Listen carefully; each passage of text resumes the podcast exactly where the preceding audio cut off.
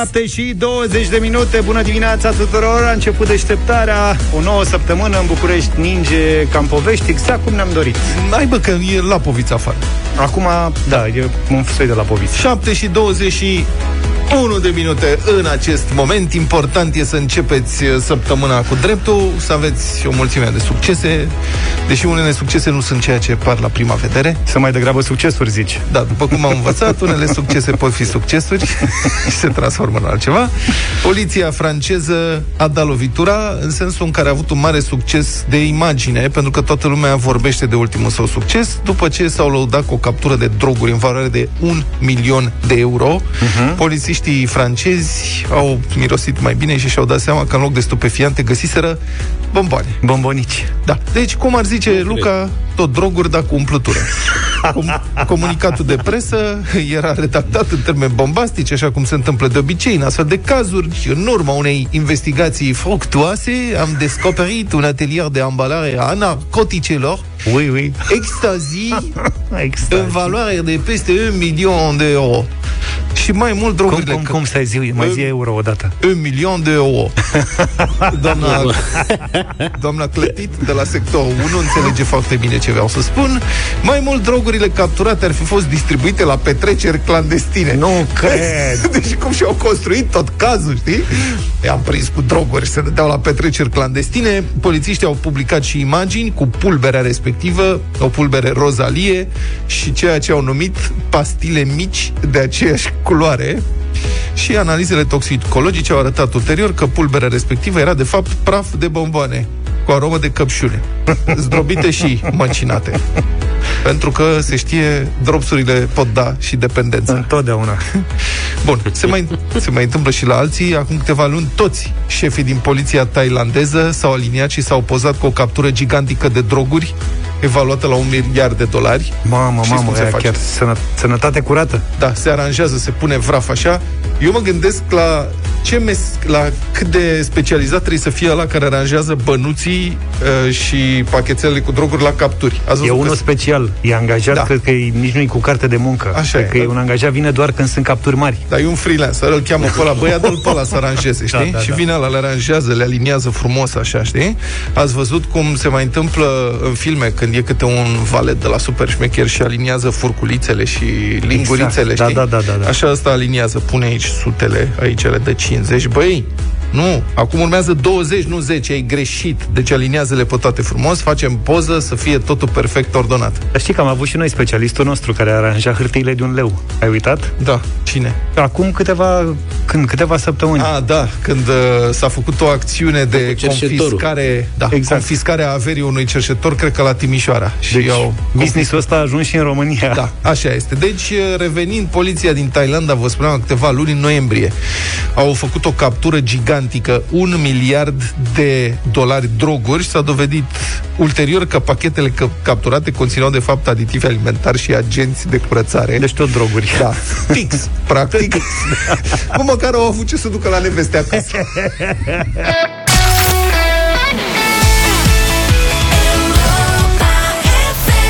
Bună dimineața, sunteți pe Europa FM 7 și 32 de minute. O nouă săptămână în uh, proiectul editorial Deșteptarea României al Europa FM, în care vă invităm să uh, dezbateți, să discutați alături de invitații relevanți pentru domeniul respectiv, chestiuni care uh, definesc reforma sau reconstrucția acestei țări. Cătălin Striblea este în direct cu noi. Bună dimineața, Cătălin. Ce avem săptămâna asta? Bună dimineața! Săptămâna asta o să vorbim despre sărăcie mm. și avem o întrebare cât se poate de simplă. Dacă ești sărac în România, poți scăpa de lucrul ăsta, adică poți să reuși, există vreo poveste de succes aici. Să știți că nu e o vorbă mare atunci când spunem că românii sau România sunt printre cei mai săraci din Uniunea Europeană. Avem și niște calcule făcute în sensul ăsta. Există un indicator al sărăciei, se numește rata sărăciei. El nu are o sumă fixă, adică nu vă gândiți la o sumă fixă. Reprezintă așa o valoare pe care guvernele o calculează în mod distinct și ea zice cam în felul următor, că dacă într-o familie intră cam 60% uh, din cheltuielile, adică din nevoile necesare ale unei familii reușesc să-și acopere doar 60% într-o lună, ei trăiesc sub pragul sărăciei. Valorile astea sunt stabilite pe baza acelui coș zilnic, dar la care se adaugă diverse cheltuieli dintr-o casă, căldură, iluminat și așa mai departe. E bine, în România, cam o treime dintre cetățenii noștri trăiesc în această situație. Adică sub pragul de sărăcie. Sub, prag, sub pragul de sărăcie, da. Uh-huh. O treime. Numărul ăsta s-a redus din 2007 încoace. În 2007 erau 40% dintre cetățenii români. Vă dați seama, o cifră imensă, 40%. Astăzi, cu 10% mai puțin, în 2020, de fapt, dar asta înseamnă, de fapt, alte lucruri. Că, de exemplu, uh, 150.000 de copii se duc seara zilnic la culcare fără să fi mâncat o masă. Mai există un calcul care arată că 40% dintre copiii, în special din mediul rural, deci în copiii săraci, nu mai au legătură cu școala în perioada asta, cu școala online, în sensul acesta, pentru că nu au mijloacele necesare să, să stea la școala online, adică telefoane și tablete. Mulți dintre ei se bazează pe diverse ajutoare pe care le primesc. În perioada pandemiei este foarte posibil ca rata asta a sărăciei să fie crescut, adică numărul celor care sunt în continuare uh, foarte săraci, mulți dintre ei, cam jumătate, spun statisticile World Vision, de exemplu, nu își mai permit să pună de trei ori mâncare pe zi pe masă. Așa, dacă te uiți la statistici, lucrurile nu arată bine deloc în România și de asta am plecat noi în acest drum pentru a vedea dacă există o cale, dacă există un mijloc prin care oamenii aceștia pot fi ajutați. Altul decât clasicul ajutor social, pentru că ajutorul social, în realitate, în România se acordă undeva la vreo 200 de mii de persoane, dar numărul persoanelor despre care vorbesc eu aici, deci cei care nu se ajung cu demiciunele, este calculat de statul român la 4 milioane 632 de mii de persoane. Sigur că e un calcul simbolic, dar cam, cam ăsta e. La un moment dat, acum 10 sau 11 ani, uh, atunci când Sebastian Lăzărui a fost ministru al muncii, el a avansat o sumă care atunci a făcut, uh, a generat și un mic scandal și a spus așa, nu le, cine în România câștigă peste 800 de lei, poate să se considere scăpat de această sărăcie. Uh, vă dați seama că 800 de lei este o sumă... În ce an spune asta? În 2011 uh-huh. Mhm. spunea asta domnul Lăzăroiu și spunea, domnule, cine câștigă 800 de lei în România a scăpat de sărăcie el avea dreptate, sigur, calculul era îngrozitor pentru foarte multă lume, și acum, domnule, cu 800 de lei, păi ce 800 de lei sunt, sunt bani, dar ăsta, ăsta era adevărul statistic. Și de aici pornim. Adică este una dintre chestiunile despre care noi nu vorbim, uh-huh mai niciodată nu vorbim despre chestiunea asta. Poate că ar trebui modalitate... să explicăm, Cătălin, și de ce este important ca într-o societate uh, gradul de sărăcie să fie, dacă se poate, inexistent sau cât mai redus posibil. Care este problema? Adică dacă eu trăiesc bine, de ce m-ar mai interesa și de altul? Să explicăm de ce nu putem gândi așa pentru că în momentul acesta nu poți trăi decât ca o comunitate. Oamenii aceștia, ei în loc să fie o resursă viabilă și corectă care să contribuie cu taxe, impozite la bunul mers al societății, ei ajung de fapt consumatori de resurse și ajung, cum să spun, o forță de muncă slab pregătită, care de obicei ori pleacă în afară, ori este ținut aici într-o, într-o sărăcie lucie. Plus că sărăcia, sărăcia generează frustrări la nivel uh, social, violență, sentiment de uh, inegalitate și de nedreptate pe care îl vedeți mult mai des exprimat în aceste zile, când tuturor ne este, uh, ne este mult, uh-huh. mult mai greu. Uh, să spunem că și în România se petrece același fenomen ca peste tot în lume, distanța dintre bogați și săraci, cât de bogați or fi în România, că săraci sunt sigur, da. se accentuează de la an la an. Ăsta, ăsta e un fenomen Adică bogații fenomen devin, global. bogații devin mai, Mai bo- mai bogați.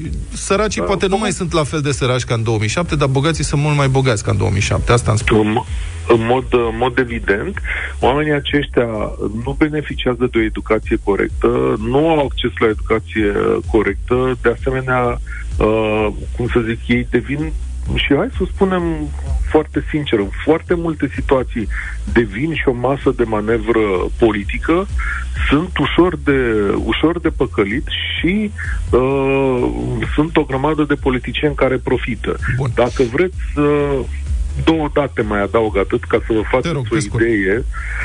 Uh, cea, cea mai mare reprezentare, da, sau să spun așa, 41% din nord-estul țării se află în această situație, din cetățenii din nord-estul țării, da? Și o să mai vedeți că 31% sunt în sud-vestul Olteniei, da?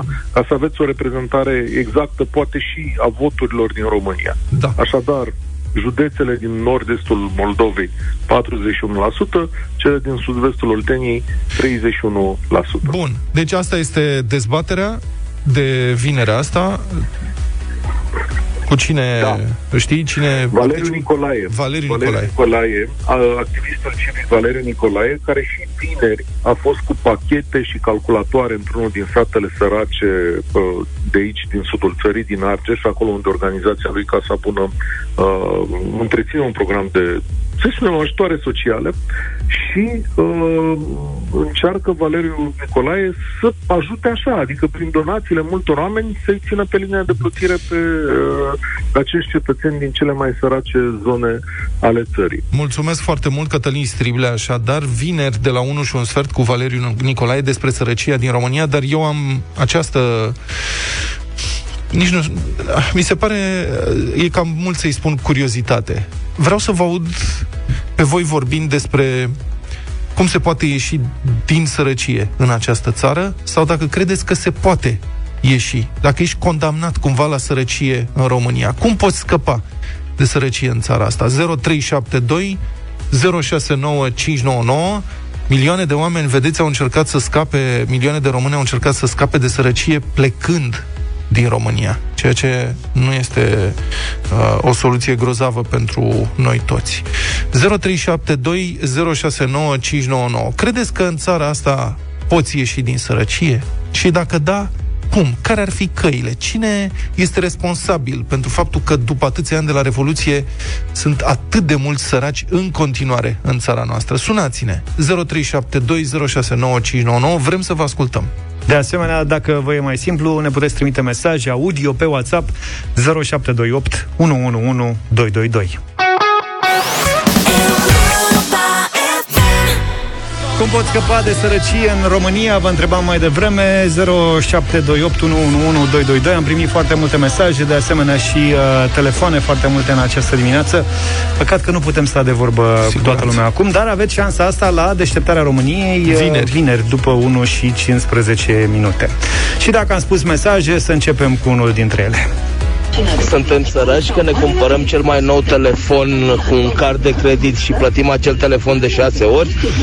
Suntem săraci că, deși nu ne permitem o mașină, o conducem pe cea mai tare, luată la fel, pe un credit și o plătim de șase ori.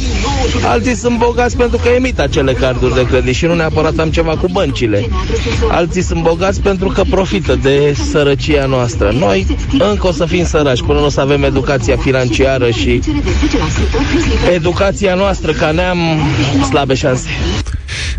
Mi-ar plăcut să îmi spui și cum te cheamă, prietene, mulțumesc. Nu spui rău ceea ce spui, dar tu vorbești de fapt despre diferența între dependență și independență financiară. Suntem mulți dintre noi dependenți financiar pentru că dăm banii pe prostii și ne angajăm la cheltuieli pe termen lung.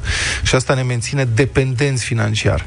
Dar sărăcia este altceva. Adică sărăcia, da, include dependență financiară, dar oamenii care sunt săraci în țara asta, care trăiesc sub pragul de sărăcie minimă, uh, oamenii care au copii uh, care se duc flămânzi la culcare pentru că nu au ce să le dea să mănânce, ăia nu au card de credit și nici nu-și cumpără cel mai tare telefon. Lucian, bună dimineața! Bună dimineața, Lucian! Bună dimineața! Te ascultăm, te rog. Uh, părerea mea, în primul rând, eu zic că ar trebui să avem oameni competenți în uh, instituțiile statului pentru a putea educa viitorul cu viitorii copii ai neamului nostru, uh-huh. pentru a putea fi o clasă socială medie, măcar pentru a putea Bun, ești un tânăr, economia. ești un tânăr de 18 ani acum, sărac, cu educație nu prea grozavă până acum, ai făcut școala mediu rural.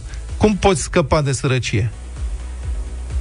Uh, probabil dacă te ajută puțin să fii un pic istet și să ai și un pic de noroc, să te orientezi către, nu știu, un, un job sau să înveți o meserie care te poate, te poate scoate din sărăcie, dar aici sunt mai mulți factori care depind de lucrul ăsta. Vă dați seama, de exemplu, degeaba tu vrei dacă nu ai o situație, nu ai unde să dormi, nu ai de unde să faci un duș, nu ai cum Deci să trebuie să ai ceva, practic. Aici era vorba că n-ai nimic. Da, mulțumim. Mulțumim tare mult. Uh, Radu, bună dimineața. Bună dimineața. Salutare. Salut. Uh, cred că, așa cum zicea și tipul, tipul care n-a spus cum se numește, cu mesajul da. de mai devreme, educația e cheia, dar educația, într-adevăr, se referă la ce poate face statul pentru a scăpa pentru a eradica sărăcia, nu pentru a scăpa de ea, uh-huh. pentru, a, pentru a încerca să eradicăm sărăcia. Uh, mă amuză la domnul care a vorbit înaintea mea și mulți dintre noi avem concepția asta că ne trebuie o clasă politică mai nu știu cum. Eu sunt politician, sunt demnitar local uh-huh. și coordonez și activitatea Direcției de Asistență Socială de câteva luni din oraș de la noi. Și Foarte sunt pe scurt, te rog. Sărăci, foarte pe scurt, față, față cu sărăcia în fiecare zi. Singura soluție, din păcate, e munca. Da.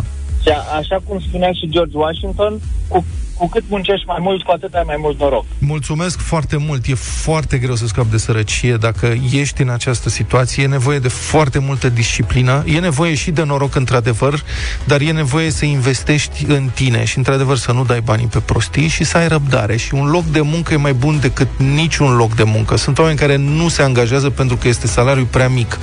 Ăla este un loc în care uh, este doar o intrare. Intri într-un loc cu salariu mic și după aceea încerci să progresezi în cadrul sistemului. Mai multe la deșteptarea României vineri de la 1 și un sfert. Ellie Golding la Europa FM, bună dimineața din nou, 8 și 10 minute. Garda de mediu are o nouă conducere și după o lungă perioadă de, cum să-i spun, să-i spun timiditate, așa, discreție, okay. ca să nu fim mai răi. Iată că acum această instituție se manifestă efectiv pe teren, cu destulă energie, numeroase acțiuni împotriva diversi poluatori au avut loc în ultimul timp, cetățenii au început să și vadă, nu doar să simtă, cine intoxică și cine o trăvește. Noul șef al gărzii, Octavian Berceanu, este un inginer silvic, vechi activist de mediu, care acum a căpătat puterea să și practice ce predică, sau nu, dacă avem în vedere limitele legislației. Octavian Berceanu este în direct cu noi. Bună dimineața! Bună dimineața! Sunteți foarte prezent, am văzut și activ, așa de când ați preluat conducerea gărzii de mediu. Vă vedem pe teren, la diverse acțiuni, alergați la propriu de la un incendiu de deșeuri la altul, dar poluatorii nu par prea impresionați de acțiunile gărzii. Echipele pleacă și ei o iau de la capăt. Care e problema aici?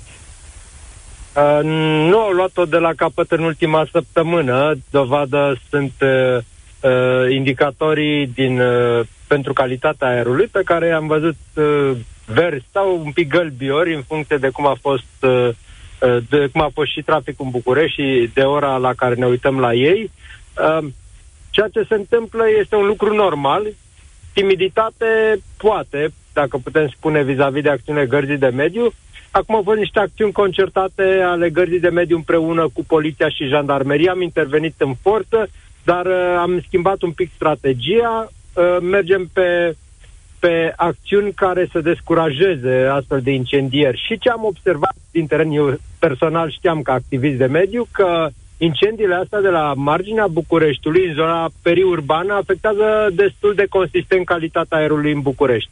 Am intervenit în forță unde trebuia și am reușit să aducem indicatorii aceia și calitatea aerului, că de fapt asta ne interesează, în parametri normali. Uh-huh. Domnule Berceanu, dar dumneavoastră când spuneți că ați intervenit în forță, da, au loc descinderi, alergă jandarmii, sunt niște oameni foarte, foarte săraci care ard deșeuri ca să recupereze ceva metal de acolo. Dar mai departe, adică ce faceți? Dați niște amenzi pe care, serios vorbind, le mai plătește cineva vreodată? Păi merg pe ceea ce se întâmplă practic în teren. Dacă repeți o strategie de 10 ori, ani la, de zile la nesfârșit și nu-ți dă niciun rezultat, e clar că trebuie să o schimbi. Asta am făcut. Uh, am mers pe descurajare. Acei oameni săraci care ar deșeuri nu ard pentru ei, ar pentru niște oameni mai bogați care sunt uh, pe care nu-i vedem sau sunt uh, în altă parte și trebuie să urmăm uh, firul economic acestor, acestor deșeuri, activității, să vedem cine distribuie aceste deșeuri, de unde vin, unde se duc, cine valorifică ulterior uh, um, uh, metalele obținute astfel. Uh, mhm. sunt câteva întrebări la care trebuie să găsim răspuns urgent, uh, împreună cu poliția eventual și cu alte instituții precum DICOT, de exemplu, și trebuie să instituim niște reguli. Or, până acum comunele astea nu au, uh, nu au ajutat cu nimic nici comunitățile respective și nici pe noi ca instituții. Nici instituțiile în sine nu au făcut mare lucru, dacă e să o spunem pe aia dreaptă. Uh-huh. Uh, au tolerat pur și simplu, dar la nivel local poliția de acolo și primăria ar fi trebuit să semna, semnaleze de fiecare dată când aveam astfel de incendieri, ceea ce nu s-a întâmplat de fapt. De asta am mers în teren. Și e normal să merg în teren pentru că toți respirăm același aer. Și eu, și cel care stă acolo, și cel care lucrează în Parlament, și cel care nu știu, lucrează în altă parte, toată lumea respirăm același aer. Vă ajută, vă ajută legislația sau mai mult vă încurcă acum? Adică dacă ar fi să descrieți legile în baza cărora acționați? Legislația incompletă până acum. În ce sens? A, asta este foarte clar. De exemplu, aș vrea să intru și să confisc marfa care nu are acte, documente și care urmează să fie arsă. Că sunt niște camioane de deșeuri acolo, și legislația uh, care m-a ajutat a fost abrogată. Am nevoie de o legislație nouă care să mă ajute să, uh, să ne ajute, de fapt, să confiscăm uh, materialele care urmează să fie incinerate și care nu au documente. Nu vorbesc de cele lăsate aiurea pe câmpuri sau care urmează să fie incinerate undeva în proximitatea caselor, ci cele care se găsesc în depozite ad hoc în curțile oamenilor și urmează să intre în procesul de incinerare, un proces ilegal și care afectează foarte mult calitatea aerului. Am făcut măsurători fix uh-huh. în zona unde se ardeau. Acolo depășesc, valo- depășesc cu 30-40 de ori valorile maxime, limita admise uh-huh. în proximitate, la un kilometru. Într-o oră jumate, două, aerul foarte poluat, încărcat cu particule, ajunge peste București și aici avem normal depășiri de 10 12 ori peste valorile medii maxime admise. Bun, și ce puteți face în privința legislației? Sunteți membru al unui partid guvernamental. Ce, care sunt uh, inițiativele cred că, dumneavoastră în sensul cred ăsta? Cred că aici uh, vom lucra împreună cu toate partidele care au un cuvânt de spus, pentru că nu este doar uh, acest domeniu afectat de un vid al legislației sau de lipsuri din legislație, toată lumea e de acord că legislația trebuie îmbunătățită, propunerile legislative, bineînțeles, vin și din partea noastră prin intermediul Ministerului, dar vin și de la partidele politice. Uh, într-o săptămână nu am putut să cuprind toată, toată legislația să vedem ce se poate îmbunătăți. Urmează ca în zilele următoare să venim cu propuneri care să ne ajute. Avem nevoie de dotări, precum ar fi dronele, cum ar fi camere cu termoviziune, uh, sunt lucruri mă, uh, laboratoare, noi astea sunt prevăzute deja în uh, planul Ministerului pentru achiziții și ne-ar ajuta foarte mult, pentru că avem nevoie de instrumente care să dovedească ceea ce noi știm deja de fapt. Mulțumesc foarte mult, a fost Octavian uh, Berceanu, noul șef al Gărsii de Mediu.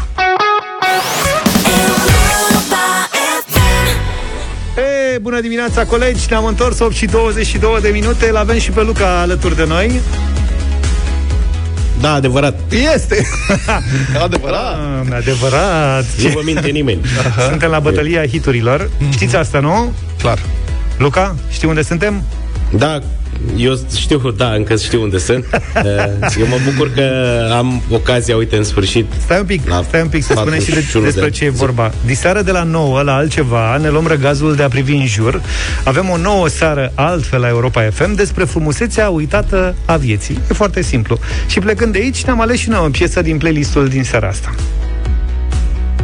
Da, și eu, apropo de frumusețea uitată a vieții, că de asta ziceam, Uh, am uh, ocazia să fac un fel de radio pirat, adică am acasă tot ce îmi trebuie. Cred că așa aveau copiii aia prin anii 90, când da. făceau radio pirat de acasă. N-aveau ei așa, Mă stai că spune de ultimă generație, atenție. Da, tu ești tare de E, tot să, acolo. știi, să știi că am fost în anii 90 la un radio pirat și erau stații pirat mai bine dotate decât multe din stațiile din București. Ca să... Ți-au dat ceva de mâncare când ai fost la ei? Sau? nu mi-au dat, mi-au dat posibilitatea să mă fac de râs. Eu am remarcat, să știi, sunt și multe televiziuni pirat în A, țara asta, da. care sunt foarte bine dotate. Da, da, da, da. Am văzut. Pirateria e, da, la sc- scară largă în România. Eu propun primul? Da, Vă rugăm. Sau ce? da, da. Îi așteptăm. Da? Hai. Bine, păi atunci eu vă propun din playlistul din această seară o piesă foarte frumoasă a lui Michael Bublé, canadianul nostru favorit, It's a Beautiful Day.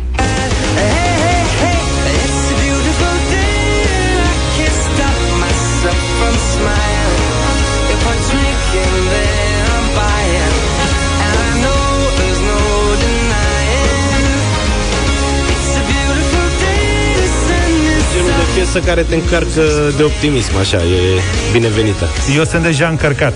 Deja încărcat. Eram tentat să-l las pe Vlad ultimul, dar iar zicea că lăsăm pe el ultimul. Așa că, Vlad, uh, piesa numărul 2 îți aparține. Piesa numărul 2, da, am tras la sorți piesa numărul 2 astăzi. nu știu dacă ați auzit uh, de Lana Del Rey, Ei, hai mă, Vlad, ce neba. pe care nici nu o cheamă să așa, nu? o cheamă cu totul și cu totul Da. altfel. Dar e dar un personaj. Dacă n-ați auzit, puteți avea ocazia astăzi, acum. Ia uite, Andrei Paleu este fanul Lanei. Spe- special pentru Țache, Lana Del Rey în dimineața asta cu o piesă foarte frumoasă.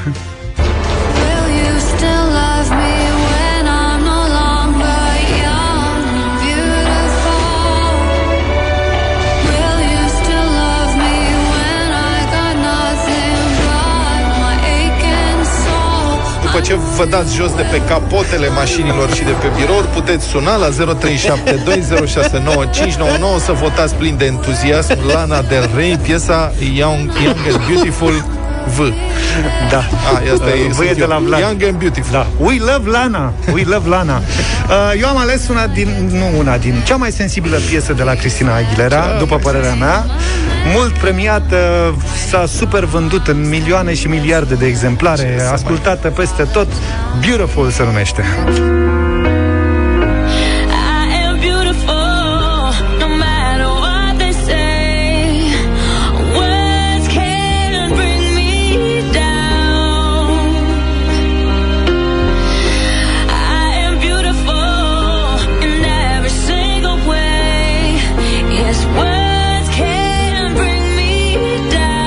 Vă propun să o votați pe Lana, e cel mai ușor de pronunțat. Ziceți doar atât, Lana. Situația 0372 Lana câștigă. 069599 Lana, Nana, hai. Și eu zic că Lana câștigă. Bună dimineața, să salutăm pe Alin. Salut, Alin. Bună, bună Salut, dimineața, Alin. bună dimineața, băieți. Să trăiți. Uh, I love Lana too, Yes. Da, but da, a făcut nimic. Bine că ești tu deștept, ce să spun. îmi și imaginez videoclipul lui Michael Bublé, Michael Bublé, clar. Michel Bublé. Buble. Bine, domne. Da, uite, avem canadiană nouă cu ocazia asta. Așa. Petruța, bună dimineața! Bună! Bună dimineața! În dimineața asta cu Luca. Ah, când ai început cu L, Mulțumesc. Ai zis că e de la Lana, dar era de la Luca. bună dimineața, Bogdan! L, Salut, Bună Bogdan. dimineața, uh, bună. uh, cu Michael Bublé votez în dimineața asta. Michael Bublé. Pe n-am mâna, ca să nu ziceți, deci avem două voturi pentru Michael Bublé, deci nu pentru mine, atenție. Vreau să subliniez acest aspect. A, am deci Michael înțeles. e foarte apreciat, ca să nu-i luăm din merite băiatului. Dar știam asta, cum se poate? Tu n-ai nicio valoare Așa. pe lângă el. Hai să ascultăm piesa. Uh, A câștigat It's a Beautiful Day dimineața Aha. asta. Dacă Felicitări vreți să o- pentru Lana. Da, dacă vreți să o votați în continuare pe Lana, puteți să dați mesaj. Da, liniile rămân deschise.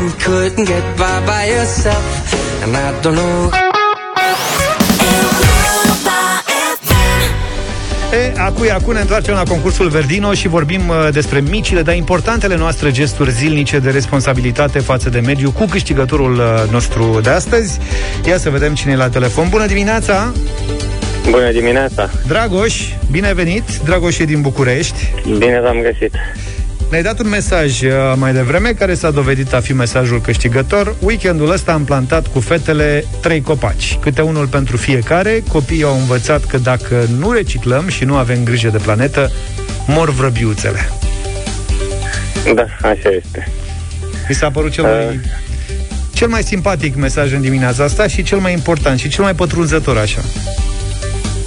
Da, na. Noi când eram mici, probabil că nu ne învăța nimeni să reciclăm. Deși cine a copilărit, uh, cine a avut bunici și a copilărit uh, la țară, a învățat că trebuie să ai grijă de planetă, adică na, nu existau peturi de plastic sau uh, șervețele de hârtie pe care să le arunci. Acum sunt peste tot și te, uneori te doare inima când vezi că pentru cine reciclează, dacă strângi sticla de plastic, Mhm.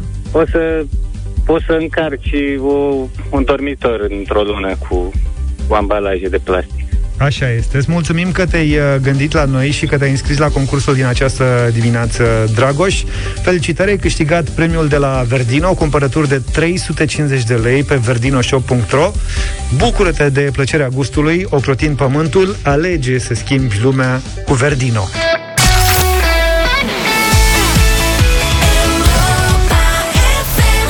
Na, că am dat iar de Ciamba-Wamba Ciamba-Wamba. 8 și 46 Numerarul rămâne, adică cash-ul, banul gheață, rămâne cea mai răspândită formă de plată în România, unde 78% din tranzacții încă se fac în numerar. Și când am văzut știrea asta, m-am gândit cum să o abordez. Acum, eu dacă spun, dacă spun că sunt în minoritatea minorității aici și că nu... Eu nu mai pot să nu mai folosesc cash deloc, numai card și plăți electronice și lumea o să spune, uite și pe Păi și snobul la ăsta. piață ce faci? Băi, nu, asta e, că nu prea mă duc la piață Mhm. și acum îmi dau seama, deci văzând asta, știrea asta, mi-am dat seama că am în portofel câteva sute de lei, nu mult, da, sunt puțini bani, pe bune, adică nu sunt ca domnul Ciolacu. Da. sunt niște sute de lei pentru că... Stai puțin, și domnul Ciolacu avea un rest, de fapt. Da, în urmă cu vreo două săptămâni m-a rugat cineva să-i fac o plată online Da. și mi-a dat cash. Și am pus banii aia în portofel, câteva sute de lei și nu am ocazia să cheltuiesc cash, pentru că și la supermarket, acum când mă duc, plătesc totul din aplicație. Dacă te deranjează, să știi că eu sunt aici, sunt un bun coleg. Da, adică mă așteaptă fanii cu ciomege Da. în parcare după emisie. Ia să vedem portofelul la control, domnul Petreanu. Dar chiar așa, ce mai degrabă? Cash sau chiar? 0372069599 Cum vă e mai confortabil? De, confortabil? De ce râzi, mă, Luca? Ai zis Chierd, de la Ai cash zis sau cash sau Chierd? CAD? CAD. Deci, cash sau card, cum vă convine mai mult, 0372069599 Ce preferați? Plăți online sau cash? Eu zic că e mai simplu. Uite, o să din mă multe puncte de interesez vedere, dacă îți dă cash. Da, Luca. O să mă interesez dacă îți dă mici pe card. Eu sunt convins că da. Deci nu Eu am, n-aș mai, băga mâna în foc. nu am mai intrat de foarte multă vreme într-un magazin în care să nu existe POS, carduri. E adevărat că locuiesc lângă București și poate că în zona asta, în mediul rural, însă, într-adevăr, există multe locuri în care e pe caiet. Ca e cardul de credit pe caiet. 0% dobândă, dacă e, dacă se întâmplă. 42% spune același uh, studiu publicat de economedia.ro 42% dintre cetățeni nu sunt înscriși la vreo bancă. Și în România sunt aproximativ 65 de bancomate la 100 de mii de locuitori, adică mult mai mult decât uh, găsești în uh, țările din vest, de exemplu. Păi ajutorul social vine cu poștașul sau vine direct pe card? Nu știu că nu l-am mai luat de mult. 0372069599 Cash sau card și de ce? Cristi, bună dimineața! Salutare! Bună dimineața. Să trăiești. Cash. Cash. Din nefericire cash. De ce? Aș prefera și o plata cu cardul sau prin orice altă aplicație, dar nu odată am fost la oarecare magazin, să zicem, stai că domnului nu-i funcționa, n-a putut cu telefon, că până la urmă scot cardul, stai că s-a demagnetizat, stai că eroare la bancă, se tot întâmplă. Până o să ajungem să avem toate lucrurile astea puse la punct, ca într-adevăr să zicem, mă, putem să folosim toate aceste noi e- și să fie totul mult mai fluid, să decurgă mult mai bine când stai la coardă, să nu mai pierzi timp și așa mai departe. În vedere, În momentan... ce zonă? Poți să te întreb, sau de cu întreruperi, în ce zonă locuiești? Adică unde se întâmplă asta? Uh, prelungirea Ghencea. Există un acel mare leu, cum sunt peste tot la orice curs de drum, mai mari sau mai mici. Deci stai la rând și se întâmplă. Chiar, sincer, procentual vorbind, fără nicio exagerare, din uh, 10 vizite în acel minunat magazin, măcar de două ori se întâmplă lucrul ăsta. Aha. Și nu la o singură persoană. E, Deci eu când îi văd că stau cu telefoanele în mână, zic că am de așteptat un pic.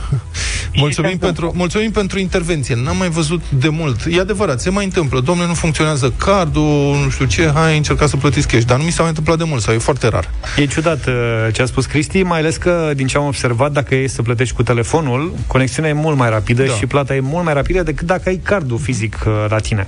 Cătălin, bună dimineața! Da. Bună dimineața! Bună dimineața din Suceava. Salut! Eu uh, aș prefera cardul, Da. da. aș plată, dar uh, mă lovesc de foarte multe ori de situații în care nu pot plăti cu cardul și am să dau un mic exemplu. Este un producător de pâine în Suceava, n-am să dau numele, Da. unde la toate magazinele lui, dacă te duci, nu au uh, POS. Mhm.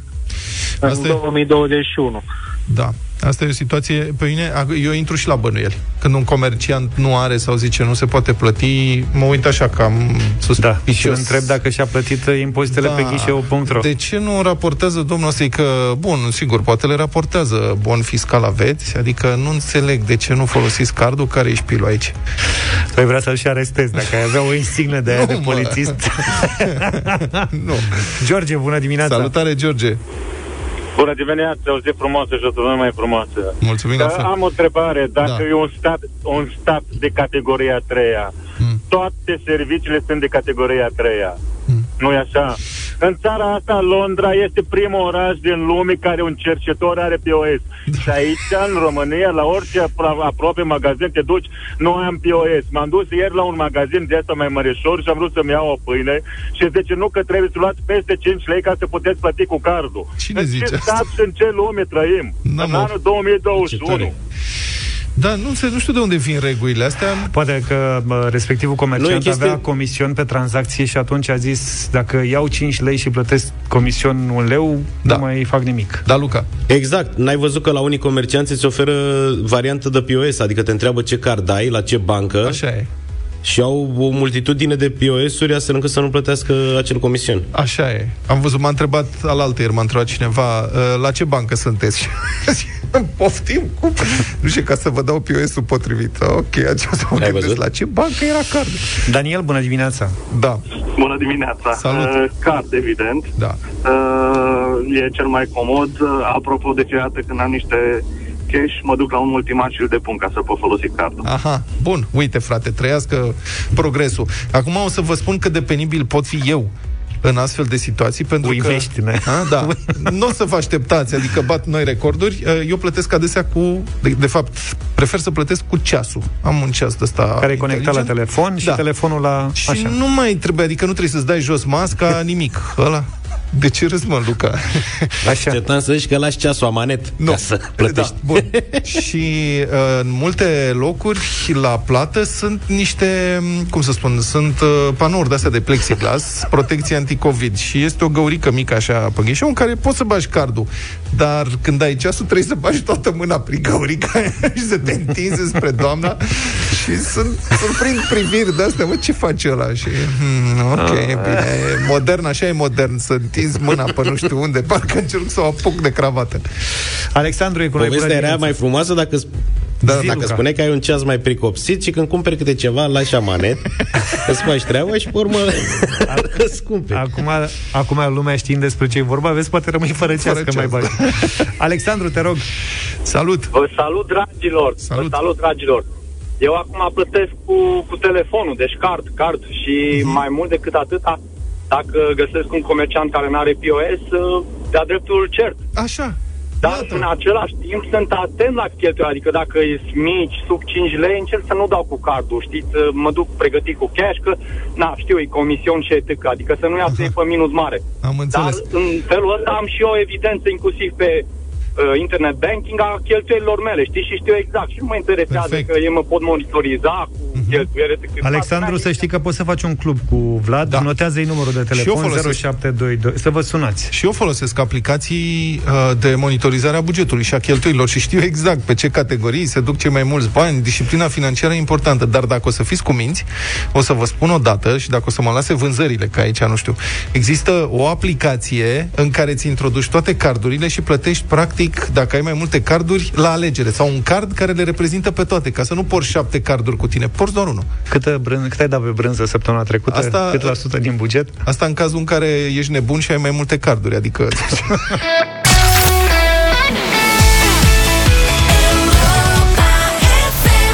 the middle, A1 la Europa FM 9 și 9 minute Dezbatere aprinse vis-a-vis de întrebările din această dimineață De la dublu sau nimic. Aha. Foarte multe întrebări. Le întoarcem pe toate părțile astfel încât concursul să fie accesibil Pentru oricine se înscrie pe europafm.ro Vorbind despre dezbateri, am găsit una care e nu există așa ceva. Parlamentul Federației Ruse, Așa. Duma, au, au făcut o dumă. Fiți Duma atenți. de stat. Duma de stat a făcut o dumă, a aprobat în prima lectură un act normativ care legiferează ceva numit corupție accidentală. De unde s-au inspirat? Băi, nu știu de unde. Domnul Dragnea cred că crapă de invidie. Mamă, și știrea sigur a ajuns la el primul În momentul ăsta s-a oprit cu fixa de 13 în mână. Se În uită la atelier. da, în atelier, se uită la carburatorul ăla. Zice, Corupție accidentală. Bă, de ce nu m-am gândit eu la Exact. asta? Corupție accidentală.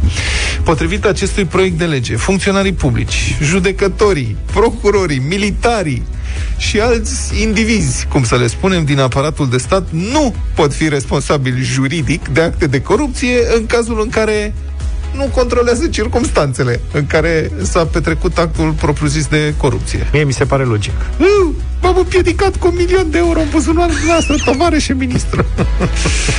ah, spasiva.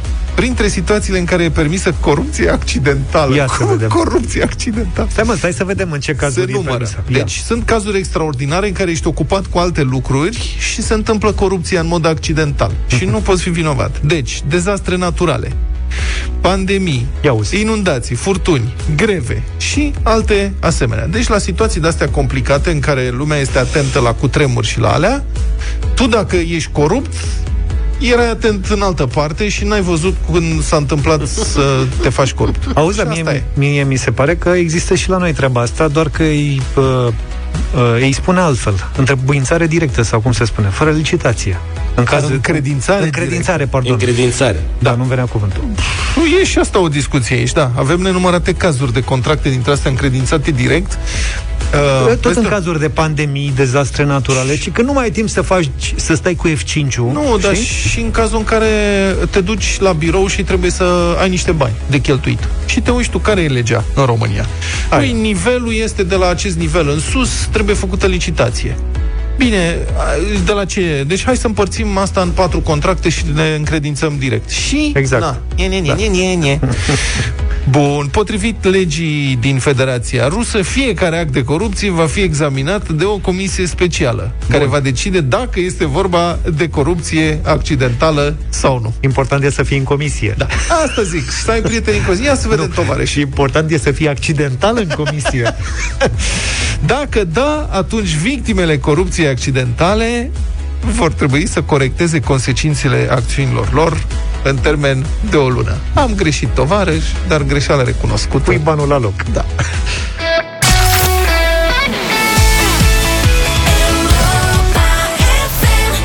Iată ne ajuns și la Miami, măcar cu gândul așa, cu ajutorul Alexandrei uh, Stan și al lui Manuel Riva. Uh-huh. V-ați schimbat să vă schimb... V-ați gândit vreodată să vă schimbați numele?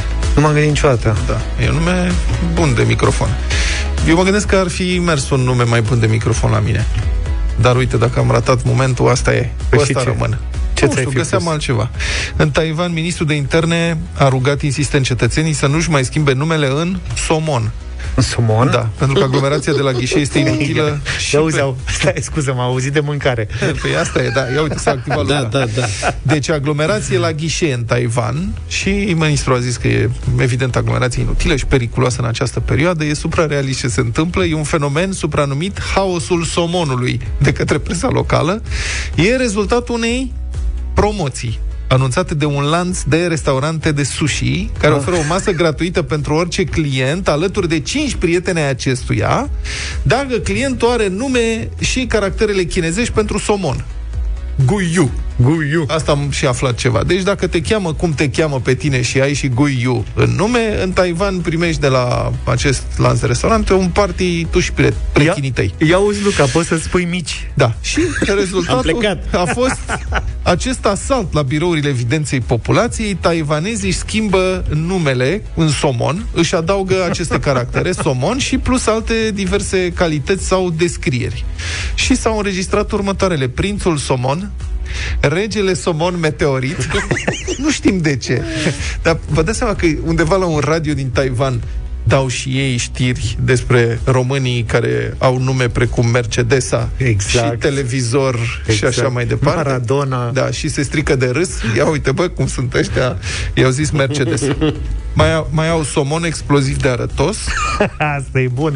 somon orez prăjit.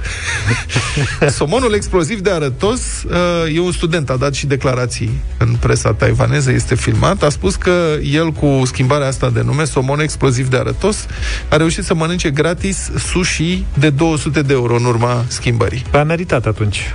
Sincer. Adică... Așa Adică, pus exploziv de arătos. nu, de zici că nu e de la somon. Nu, de la uh, atribut. De la A atribut. prins, uh, probabil aia care au pus doar somon au mâncat de 20-30 de euro. Eu acum mă gândesc că, uite, nu m-am gândit niciodată să mă duc în Taiwan, dar e o bună oportunitate să, să ne schimbăm și noi numele, să punem somon în nume și să plecăm în vacanță. Să mâncăm gratis, măcar salvăm mâncarea. Un cetățean taiwanez se pregătește deja pentru următoarea mare promoție și a adăugat în nume uh, 36 de ideograme cu tema fructe de mare. Deci în afară de somon a mai pus crab, homar și foarte important, melc abalone, care înțeleg că este o mare delicatesă în bucătăria asiatică. Am Așa. făcut cercetare serioasă, mi-am pierdut ceva timp încercând să mă lămuresc ce este cu melc cu abalone. Nu mi-e clar, dar știu sigur că n-am mâncat niciodată și n-am mâncat pentru că n-am avut banii de așa ceva. Așa că îl înțelegi pe om, că și-a schimbat numele în melc abalone în așteptarea de sushi cu melc abalone. În așteptarea promoției da. potrivite, că e singura șansă să mănânce așa ceva, nu? Eu sunt curios dacă la noi s-ar întâmpla lucrul ăsta. Nu vreți să ne spuneți la 0728 111 222 dacă ați fi dispuși să vă adăugați la nume ce? Și ce? Nu știu, sarmale, Dacă, dacă ar fi uite, să primești da. gratis ceva somon mici, da. Și nu doar mâncare Shaorma Da, Dacia Spring Când eram în li- Așa zic, când erai în liceu Când eram în liceu, tatăl unui prieten al meu importa mezeluri din Spania. Așa. Și prietenii la un moment dat mi-au propus dacă vreau să mă tatuez cu un salam și să primesc salam nelimitat. Nu cred. Vorbești Păi serios? și... Păi și... E, a fost așa, la limita dintre serios și caterincă. Nu am niciun tatuaj. Deci Bă, dar oferta era pe bune, Luca?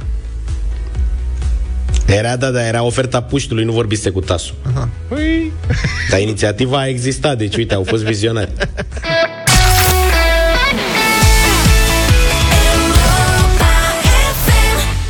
sau nimic în deșteptarea Cel mai tare concurs de cultură generală Din FM-ul uh, românesc La Europa FM Cele mai mari premii la noi sunt. Vă reamintim, puteți câștiga până la 4.000 de euro. Dacă o ducem așa Cum s-a întâmplat săptămâna trecută De altfel, da. cu concursul uh, fă- până vineri. Doar că vineri am dat 1.000 de euro. Ne-am oprit după a doua întrebare. Așa a fost să fie Însă eu mă bucur că am dat bani. Vlad, tu știu că nu te Da. prea te-ai bucurat, dar Ai, bă, m-am bucurat și eu un pic că n-au fost patru Și Luca s-a bucurat așa și așa. Da. Ce să zic? Ce regrete mari sunt, domnule, când te oprești. Da. Uite cum a fost situația de vineri, când participantul ar fi știut să răspundă la a treia întrebare, cea cu Gabi Sabo, medaliată la Sydney în 2000 în proba de 5000 de metri. Îți dai seama ce frustrare e după aia? A și răspuns. Că ai După, da, în dat afara cu pic. concursului a și răspuns. Pe asta spun, da. Ar fi știut și îți dai seama ce gânduri ai după aia, că ai câștigat 1000 de euro, dar ai pierdut pe de altă parte o altă miuță. Ce gânduri ai tu, dar ce gânduri are soția? Recunosc că am fost tentat să-i pun și a patra întrebare Să văd dacă ar fi la 4.000 de euro A, hai să facem asta data viitoare. Da, putem Serios. să facem asta Era mai dificilă Să recunoaștem că era un pic, un pic mai dificilă Vrei să- Întrebarea cu numărul 4 Vrei să plece omul de acasă? Dar nu era imposibilă nu, nu, nu, dar rămâne dator soției Izabela din Brașov e cu noi, bună dimineața Bună dimineața, bună dimineața tuturor, multă sănătate, Luca. Uh, pun Să mic rămână- strâns, să fie bine. Doamne ajută. Uh, da, și eu am trecut recent prin uh, povestea asta, așa că știu cum e. Din fericire, la mine rezultatul a fost negativ, l-am aflat chiar ieri dimineața, așa că Bravo. uh, nu e un sentiment plăcut, dar uh, na, asta este, trebuie să trecem prin toate.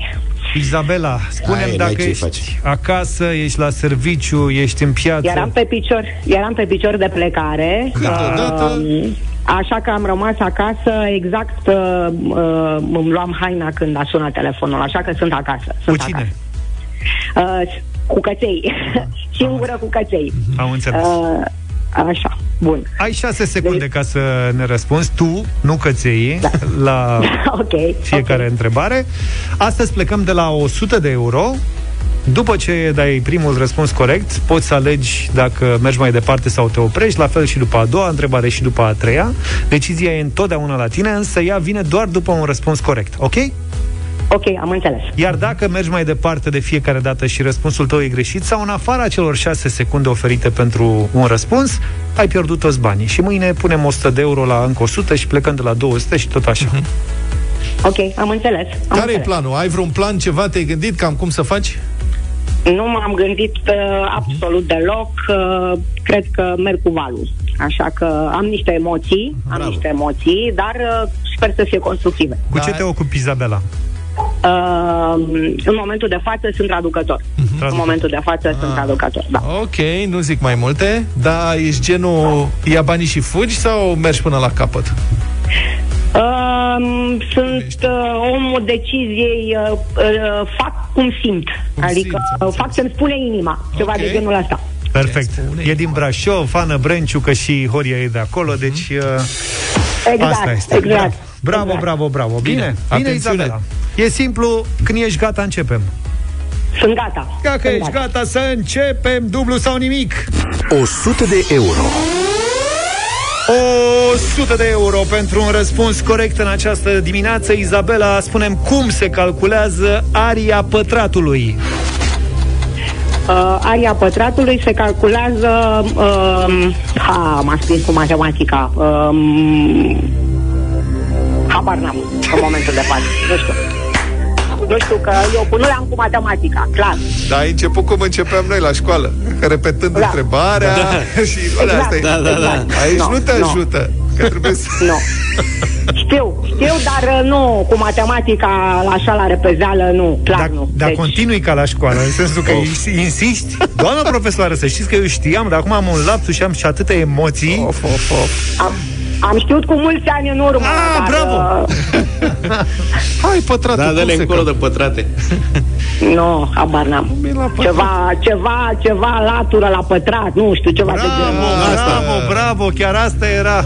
Practic de aici e totul, latura, ori Latură latura. la pătrat, măi, Izabela. Așa face și Ștefan când îl întreb Ce ai făcut, tata, azi la matematică? Azi la matematică? Azi la matematică am făcut Și mintea caută răspunsuri, știi? Nu te gândi la răspunsul corect, răspunde repede. No. Izabela, era Deci mai dacă- simplu dacă spuneam aria cercului? Uh, habar n-am și acolo. Am, adică, cum să vă spun, știu, dar până îmi vine răspunsul trec mai mult de 6 secunde. Adică trebuie să mă gândesc mult. Dacă era orice altceva, literatură, geografie, muzică, nu știu, orice altceva, probabil că aș fi răspuns foarte repede, dar uh, matematica, Aveam și din astea, dar la întrebările următoare. vedeți, nu. Deci uh, nu sunt inginer de formație, sunt filolog și nu... Căței nu. sunt- Matematica n-a fost niciodată punctul meu forte. Căței sunt solidari cu tine, nu-i nimic, poate data viitoare poți să ne mai suni, poți să te mai înscrii. Sigur că da. Izabela, îți mulțumim tare mult pentru... Ai fost foarte simpatică în această dimineață. Ne pare rău că n-ai câștigat niciun ban, însă 100 de euro și cu 100 de euro fac 200 de euro, iar mâine de aici plecăm și putem ajunge până la 1600. Înscrierile continuă pe europafm.ro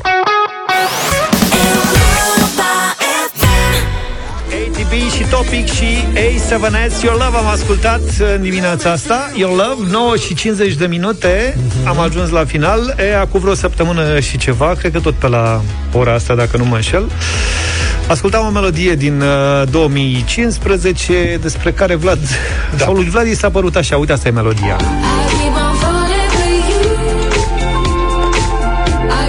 Teenage Mutants și Laura Welsh Mă rog, și Vlad ascultând zice Bă, dai un sample aici în piesa asta Da, Zaf m-a nenorocit cu piesa asta. În momentul în care a dat-o, mi-a intrat un vierme auditiv în cap cu sample-ul ăsta. Deci ăsta, fluierul ăsta profundal. Fiți atenți, de aici. Ăsta. Mamă, zic, băi, îl știu de undeva. De unde îl știu? De unde îl știu? Da, și a început. De unde e asta? Da, mi-am petrecut zilele următoare căutând originalul. Să știi că l-am căutat și noi, dar nu l-am găsit. Păi, nu, Luca, YouTube. confirmă și tu. Pășează. Da, da, eu n-am dormit două nopți. Nu, dar pe mine mă asasinează chestiile astea, nu știu de ce. Cred că am capul defect într-o anumită privință. Auzi, ai căutat și pe ghiceu.ro? Și până la urmă, în disperare de cauză, am postat pe Facebook, pe pagina mea. Fraților, am zis, ajutați-mă că nu știu de unde. Și ai găsit un site care te ajută, nu? Am găsit, nu, m-au ajutat uh, prietenii. În 5 minute a venit răspunsul. Există un site, acum am aflat pentru, uh, de el pentru prima dată, whosampled.com. Cine a sampleuit, cum ar veni.com, da. unde găsești toate piesele, de unde vin sample și așa mai departe. Și am găsit, domne, și originalul cu prietenii. E o melodie, o melodie din anii 70, interpretată de Sadao Watanabe. Da, Watanabe. Samba Empraia se numește. Sadao Watanabe. Deci ăsta e originalul pentru flair-ul ăsta.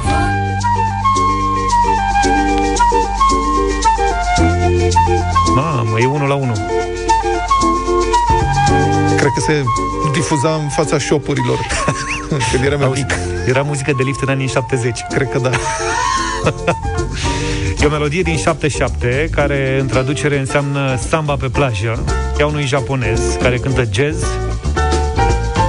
Mă rog, japonezul și samba ceva tradițional, adică frumos. De ce, mă, că au avut și un președinte cu origini, Fujimori, nu? Au avut un președinte, ba da, au avut în America de Sud, nu brazilieni, cred că în Peru sau ceva, au avut un președinte care avea origini japoneze. L-au băgat și la pușcărie până la urmă. Da, furase Japone- ăla într-un mod foarte nejaponez. A furat de spart.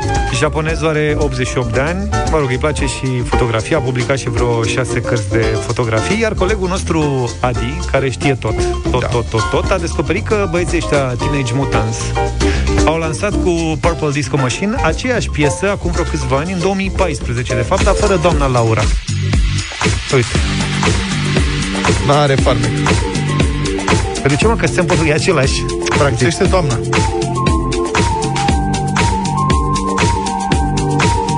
Și tu n-asculti melodii fără doamne? Dacă n-are versuri, mai învățat că nu se dă la radio. Am înțeles. Rămânem cu piesa asta puțin așa de, de final. Luca, Da, hai. te pupăm, ești bine, da? Cât de cât așa și așa bine. Am Ai grijă de tine, prietene. Mă dor un pic uh, mușchii, așa ca la o febră musculară mai puternică, în rest, mare lucru n-am deocamdată. Ok, poate scapi ușor. Cam atât pentru astăzi. Ne auzim și mâine dimineață. Numai bine! Toate bune! Pa, pa! Deșteptarea cu Vlad, George și Luca. De luni până vineri, de la 7 dimineața, la Europa FM.